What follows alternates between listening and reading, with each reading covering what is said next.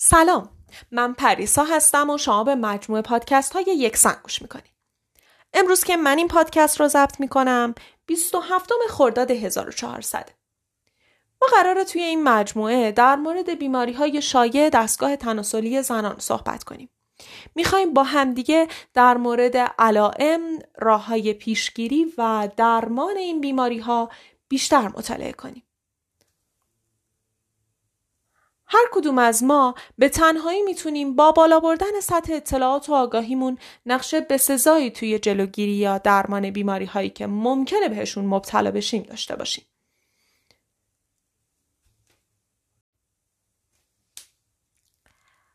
از اونجایی که 50 درصد خانمای 20 تا 45 سال ممکنه درگیر فیبروم های رحمی بشن و این 50 درصد عدد خیلی بزرگیه ما لازم دونستیم که توی این قسمت راجع به این بیماری صحبت کنیم. چون هر خانومی لازمه که این بیماری رو بشناسه و با نشونه هاش آشنا بشه. پس تا آخر این پادکست همراه هم باش. اول بریم سراغ شناخت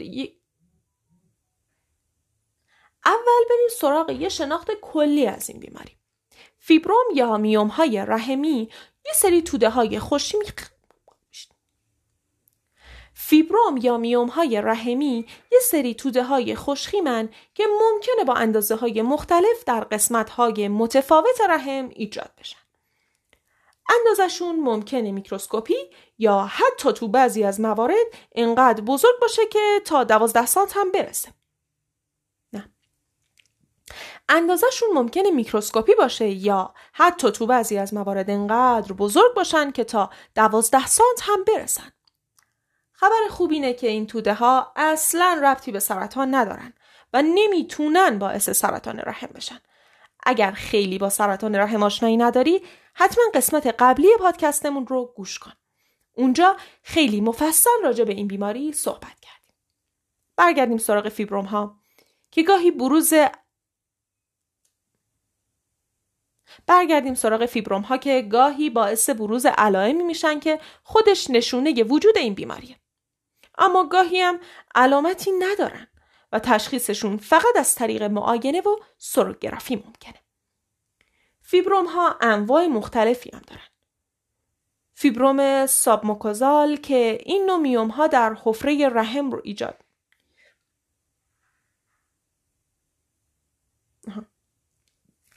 فیبروم ها انواع مختلفی هم دارن. فیبروم سابموکوزال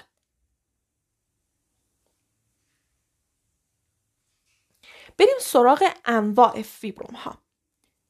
اولیش فیبروم سابموکوزاله که این نوع ها در حفره رحم رشد می‌کنن و نادرترین نوع فیبروم دوم فیبروم ساب سروکو دوم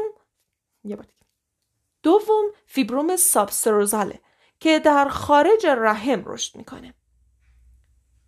سومی فیبروم اینتراموراله اینترامورال. سومی فیبروم اینترامور اینترامورال اینترامورال سومی فیبروم اینتراموراله که میوم داخلی و دیواره ماهیچه ره ای بابا سومی فیبروم اینتراموراله که میوم داخلی و در دیواره ماهیچه رحم رشد می‌کنه و شایع ترین نوع میومه. درمان این فیبروم هم درمان این فیبروم ها هم بستگی به نظر پزشک و اندازشون داره که می‌تونه از طریق دارو یا جراحی باشه. حالا که این بیماری رو تا حدی شناختیم بریم سراغ مهمترین قسمت یعنی علائم فیبروم ها. وقتی نشونه های فیبروم رو بشناسیم سریعتر متوجه یه مورد غیر طبیعی تو بدنمون میشیم و به تب زودتر هم به پزشک مراجعه می‌کنیم و درمان هم سریعتر شروع میشه اینجوری شاید نیازی به جراحی که مرحله آخر هست هم پیدا نکنیم خب علائم فیبروم چیه؟ خانوما در سنین باروری یعنی از شروع سن بلوغ تا پسا قاعدگی هر ماه پریود میشن و خیلی مهمه که همه علائمی که در هر ماه دارن رو زیر نظر داشته باشن. علامت هایی مثل میزان خونریزی و تغییرات بدنی و دردها. چرا مهمه؟ چون هر بیماری که در دستگاه تناسلی خانم اتفاق میفته معمولا با تغییرات ناگهانی در روند پریودشون توی هر ماه همراهه. مثلا همین بیماری فیبروم که باعث خونریزی های سنگین و دردهای شدید پریود میشه و ممکنه دردهای لگنی و احساس فشار در شکم و همینطور احساس درد در رابطه جنسی رو هم همراه داشته باشه. البته اینم بگم که بعضی وقتا فیبروم ها هیچ علامتی ندارن و فقط پزشکی که از طریق معاینه یا سونوگرافی می‌تونه متوجه وجودشون بشه. پس حواستون باشه فقط به این علائم بسنده نکنین. بهتر هر چند وقت یه بار توسط یک پزشک و متخصص زنان چکاپ بشید.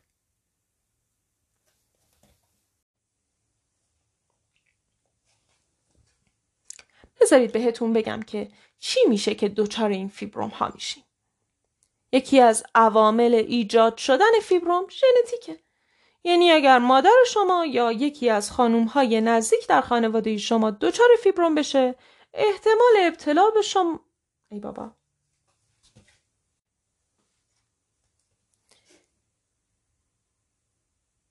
چی میشه که دچار فیبروم میشیم؟ میشه از ابتلا بهش جلوگیری کرد؟ یکی از عوامل ایجاد شدن فیبروم ها ژنتیکه.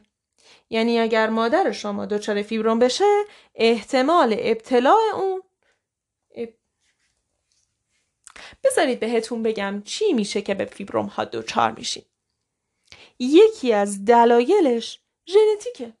یعنی اگر مادر شما خاله شما امه شما یا یکی از خانوم های نزدیک به شما در خانواده درگیر فیبروم باشه احتمال ابتلاع شما به فیبروم هم بیشتر. بعدی مشکلات هورمونی که باعث فیبروم میشه. چی میشه که هورمون ها فیبروم رو ایجاد می‌کنن؟ ببینید هورمون استروژن و پروژسترون باعث تحریک رحم در هر سیکل قاعدگی میشه و رحم رو برای حاملگی. و رحم رو برای حاملگی آماده می‌کنه. این هورمون ها احتمال ایجاد فیبروم رو زیاد می‌کنن. برای همینم هست که میگن بعد از سنین باروری یعنی در یائسگی احتمال ایجاد فیبروم کمتر میشه. یا اگر خانومی فیبروم داشته باشه ممکنه کوچیک بشه. وزن زیادم می‌تونه باعث فیبروم بشه. اینجوری که چربی و اضافه وزن هورمون ها رو تحت تاثیر قرار میده. با تغییر هورمون ها احتمال ایجاد فیبروم هم بیشتر میشه تغذیه ناسالم استفاده زیاد از قندها و محصولات فراوری شده به دلیل ایجاد التهاب می‌تونن احتمال فیبروم رو بالا ببرن. خب با فهمیدن علتهای ایجاد فیبروم می‌تونیم تا حدی متوجه بشیم که چطور ازش پیشگیری کنیم.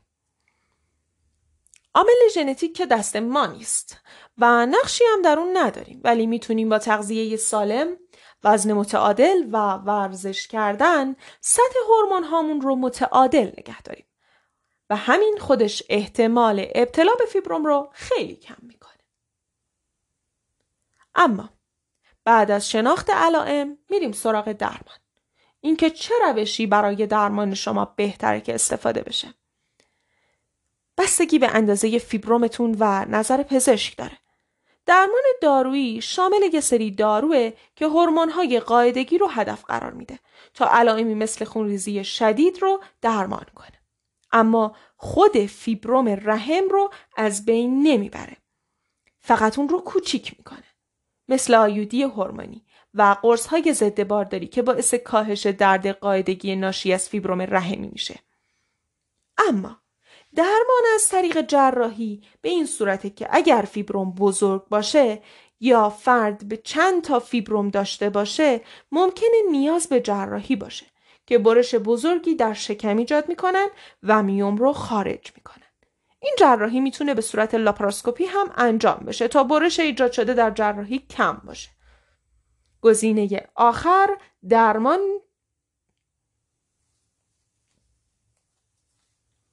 گزینه آخر درمان در صورت نتیجه گرفتن راه های دیگه همون برداشتن رحمه. البته خبر خوب اینه که امروزه یه سری روش های جدید و غیر تهاجمی برای از بین بردن فیبروم رحم وجود داره که شامل جراحی با لیزر که در اون فیبروم رو فریز می‌کنن یا یه روش جدید دیگه که با امواج پر انرژیه تو این روش فرد بیمار در دستگاه امارای دراز می‌کشه تا دکتر به راحتی داخل فیبروم یا یه روش جدید دیگه که با امواج پر انرژیه. تو این روش فرد بیمار تو این روش فرد بیمار در دستگاه امارای دراز می‌کشه تا دکتر به راحتی داخل رحم رو ببینه و سپس امواج پر انرژی به فیبروم رحم منتقل میشه و باعث از بین رفتن فیبروم میشه. پس در کل می‌تونیم بگیم این بیماری قابل درمانه. فقط ممکنه نوع درمان برای هر خانوم متفاوت باشه. اما همیشه ممکنه یه سری سوالای خیلی شایع در مورد این بیماری برای خانمها پیش بیاد که خیلی از ما می‌پرسن. گفتیم خانمایی که تو سن باروریان احتمال ابتلا به فیبرومشون بیشتره. خب اگه خانمی دچارش شد می‌تونه باز بدون مشکل باردار بشه؟ فیبروم رحمی معمولا باعث ناباروری نمیشه اما بعضی از انواعشون ممکنه باعث نازایی بشن. که این بستگی به اندازه مکان و فاکتورهای دیگه ای داره که فیبروم فیبروم رحمی معمولا باعث ناباروری نمیشه اما بعضی از انواعشون ممکنه باعث نازایی باشن اندازه مکان و فاکتورهای دیگه تعیین می‌کنن که فیبروم روی قدرت باروری اثر می‌ذاره یا نه. پس اگر قصد بارداری دارید و دچار فیبروم هم هستین حتما اول درمانش کنید تا بعدا برای بارداریتون مشکلی ایجاد نکنه. از طرف دیگه خانمایی که فیبروم دارن به دلیل از دست دادن خون زیاد تو دوران پریود دچار کمخونی هم میشن. خود این می‌تونه برای بارداریتون خطرناک باشه. پس در یک کلام فیبروم باید به موقع درمان بشه تا عوارض جدی برامون به وجود نیاره حالا اومدیم و یه خانومی با وجود فیبروم باردار شد این فیبروم برای بارداریش خطر داره خیلی از خانوما با وجود فیبروم رحم باردار میشن. مشکلی هم ندارن. اما بهتره بگیم که اگر دچار فیبروم رحمی هستید همونطور که قبلا گفتم قبل از بارداری اون رو درمان کنید یا زیر نظر متخصص بارداری رو طی کنید. چون گاهی فیبروم در سه ماه اول بارداری می‌تونه احتمال سقط جنین رو به همراه داشته باشه یا در طول بارداری خطرناک باشه و زایمان زودرس رو هم یا در طول بارداری خطرناک باشه و احتمال ابتلا به زایمان زودرس رو بیشتر کنه. البته اگه مادری در بارداری دچار فیبروم رحم باشه ممکنه یه سری علائم غیرعادی مثل درد شکمی و خونریزی های خفیف داشته باشه که زیر نظر پزشک کنترل میشه. خب این پادکست هم به پایان رسید. اگه سوالی در مورد این بیماری دارید می‌تونید از طریق اپلیکیشن یک زن که روی گوشیتون نصبش می‌کنین با متخصصین یک زن در ارتباط باشید. نیازی نیست که بگم یک زن رو می‌تونید خیلی راحت از طریق گوگل پلی و کافه بازار دانلود کنید یا اینکه بگم خوندن نظراتتون توی هر یا اینکه بگم خوندن نظراتتون در مورد هر قسمت یکی از فعالیت های جذاب روزانه منه. همین دیگه. به امید یه دنیای شاد و سالم برای همه زنهای دنیا. به خصوص زنهای ایرانی.